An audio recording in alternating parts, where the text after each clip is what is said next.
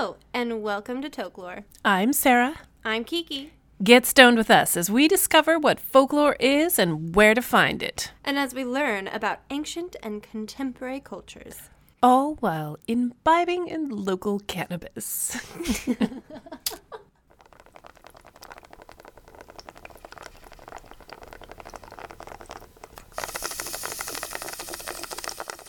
Well, this is yours. okay, what are you smoking? I don't know. I think it's this one. Nope, not that one. Tonight I am smoking Tangiland. Oh, that's a good one. Uh huh. This one is by Cascade. It's a half gram, and it's uh, live rosin infused cannabis pre roll. So it's another one of those paper extra. You can get a good one. Total cannabinoids in this little half gram, fifty four point thirty nine percent. I don't. I don't understand what that means anymore. Like 54.9. twenty percent, forty percent. I'm like, I don't usually notice a big difference. Mine is Apple Mints GNT. Ooh. It's also a half gram. Uh, oh, I like that. It's Gnome Grome. That's who the producer was. Uh, it's got 22% THC. So we found folklore in one of the most unlikely places. Not the most exciting place for No, most people. really not. Not even sure how it started, but um, I know we were talking about how we feel. What was that? That was That sounded so cool. Like she popped a giant balloon or bubble, like a giant A bubble. bubble, No, she just opened her canister. Do it again. Oh my goodness! that was a little bit snappier. Don't you guys like the sound of that? My tangy land. But yeah, no, this is probably one of the more stressful places people mm, usually have to go. Don't have a choice. yeah, yeah. And here we are in the middle of the holidays. So a Mm. lot of you probably experience traveling through airports. Yeah. and uh, and it's really interesting when you've gone to several different ones you start to notice there's um, some design patterns in choices in the wa layout of a, an airport and i feel like the west coast does not have their shit together i'm sorry west coast i love you Oh, you are my home Dulles. but uh, awful. there's some terrible, terrible designs out there. Uh, but I have to say, my experience, my favorite airport would be Dallas Fort Worth Airport. is so well Tell organized. us why. Tell us the story. Oh my goodness, the story. Oh right, about I'm pretty sure I record. We got this recorded. Maybe. I spent a summer being a sort of like a runner to make sure to help connect people coming in from international flights to a bus back to the camp before they fly home. And so I got to spend quite a lot of time driving a 15 passenger van around Dallas Fort Worth Airport, connecting with incoming and outgoing flights, and then radioing buses as they're coming in, which terminal they need to go to in order to get kids on a bus so they can mm-hmm. get home. Mm-hmm. So it was, Yeah. it was very thoughtful. Like it's they have freeways coming in and going out from north and south, mm-hmm. and on either side of them they're like horseshoe shaped terminals. And instead of trying to like figure out, I don't know, it just made sense. Like everything was was alphabetical by airline name. And then there was a there was like one dedicated one that was for all international flights that were not American based airlines. Canada so like Air. yeah, or Lufthansa, you know, Thai Air, China Air. There's a lot of different ones that, but they you know only flew into Dallas Fort Worth infrequently because they typically tend to only fly into coastal cities. Mm. This was one of those. I'm sure Chicago has its own version of that as well, being the size airport that they are. I think Yeah. Denver actually has it now too. But again, interesting design choices in how they develop how to get in and out of the airport, how they make it a habitable space for people to spend large amounts of time waiting mm-hmm. in transit. Hmm. So, I'm curious, what were the ways in which you figured out the, the layout? Ooh, that one really l- wanted to light up. There was a lot of paper on the end of that. Ooh, it was fun fun to watch. Yeah, It I may terrifying Not, I was as well. gonna say, I think I may have seen some eyebrow hairs Oh, on that no. one. I feel a warm spot on my forehead. oh no. Ooh, so watch out for that, guys. Um, but yeah, I'm finding a way curious. How did you like? What were your tools that you used to learn to learn your way around? Um, well, I think uh, just accepting the fact that when you are coming in from a flight, you're going to be tired and dazed and, have difficulty really be able to function. So just being aware of where the signage is. I know it sounds silly, but paying attention to the directions of where the bathroom is, where to find the info group, you know, tables or whatever. If you're Signs are your friend. Signs are really your friend. They help you find your baggage claim. They help you find a toilet, which definitely is a thing you probably want if you don't like using airplane toilets.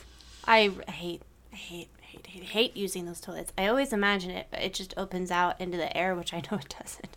But I still do, and I'm just like, it's gonna suck me out with it. I don't know. it sounds so scary. It's not like the old school train tracks back in the day. uh, Yeah. Uh, so signs are your friend, Signs are totally your friend. and it got you around. Did you, um, like, how did you figure that out? Someone tell you? Did you have to keep asking where things were, and people are just like sign, No, sign? honestly, um, I think my first few real major experiences in airports for like intensive periods of times were in other countries. And so English wasn't a dominant language when you're flying through places like Bangkok or Taiwan. It's a secondary thing. So you have to learn what the symbols mean to be able to figure out where you're going. So there's a sense of urgency to understand how to get around when you don't speak the language and you can't get there on time. right? um, and those are really important things to learn to identify quickly to Mm-hmm. feel safe and and not get you know yourself into trouble because you can't get somewhere on time. Yeah, I totally, I totally understand. Flying um, in places where the signs are not even in your language are is is a little little intimidating, just slightly. It's humbling because you learn you realize how much you take for granted uh, about you know having English. yeah, but being able to speak English is Yeah, yeah. it's it's an unfortunate thing. So my It's made us sloppy, lazy. My piece of uh, folklore is honestly just advice for traveling in general. If you're ever going on a plane, make sure. I always what I always do is I I bring like all my travel size shampoo and conditioners. I always have in my tr- in my carry on, and that stays with me. And then I always have an extra pair of underwear or two, like always. Now, I'm I mean this, guys. It's gonna save you. It will because one day, and you won't. You don't think it's gonna happen, but one day you're gonna have an overnight layover. It's completely unexpected. Now you may not able to have get your suitcase You may not have your conditioner and shampoo, but you know, fortunately, hotels do usually provide that. But underwear, they do not.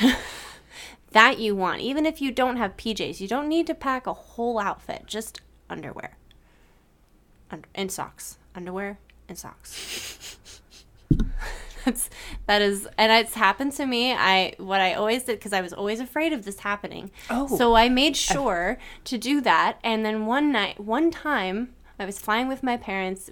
I think we were flying we flying overseas. I think we had just gotten back from somewhere. We were going somewhere. Anyways, we had a long day.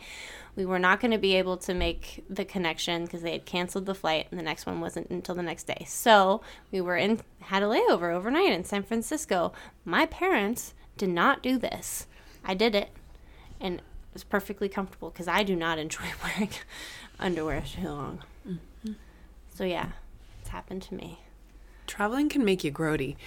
Something else that I um, have found, especially this day and age, when how when you have to go through so many hoops with the TSA and and the screening and whatnot, be really cognizant of what you wear. I actually have gotten to the point where I travel in the closest thing to like a balance between gym clothes and pajamas Yes, comfortable, loose fitting clothes that aren't too heels. baggy and un, like frumpy. But yeah, I wear sandals, things I can slip on and off real easily so that I'm not held up by the fact that I didn't know I had plates of metal in my shoes, which meant they had to stop and wand me before they let me go on. I went through uh, airport, I think it was San Francisco airport recently and totally did not realize that I had these metal grommets on my shirt that would register on the machine. And so they stopped and had to wand me and then pat down my shoulders. I'm like, they're just metal grommets on the and they decor. get so overly suspicious and if you uh, like if you try to explain yourself they get a little sassy with you and it's like this is unnecessary you know all you have is just, I, i'm not gonna get mean because i don't want the tsa after my ass so i'm gonna just keep it nice i'm keep it nice I have, I have friends that have had to do the job, so I can understand why they would get cranky.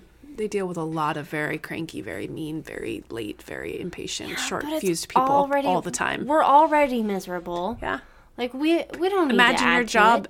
Mean. Imagine your job is is to be the dumping ground for all of those people that are miserable. Well, I'm saying, mhm. people, be, we're all already miserable traveling. Just be kind to each other when you're traveling, especially when traveling. Just like, don't be a Karen. Don't be a Karen.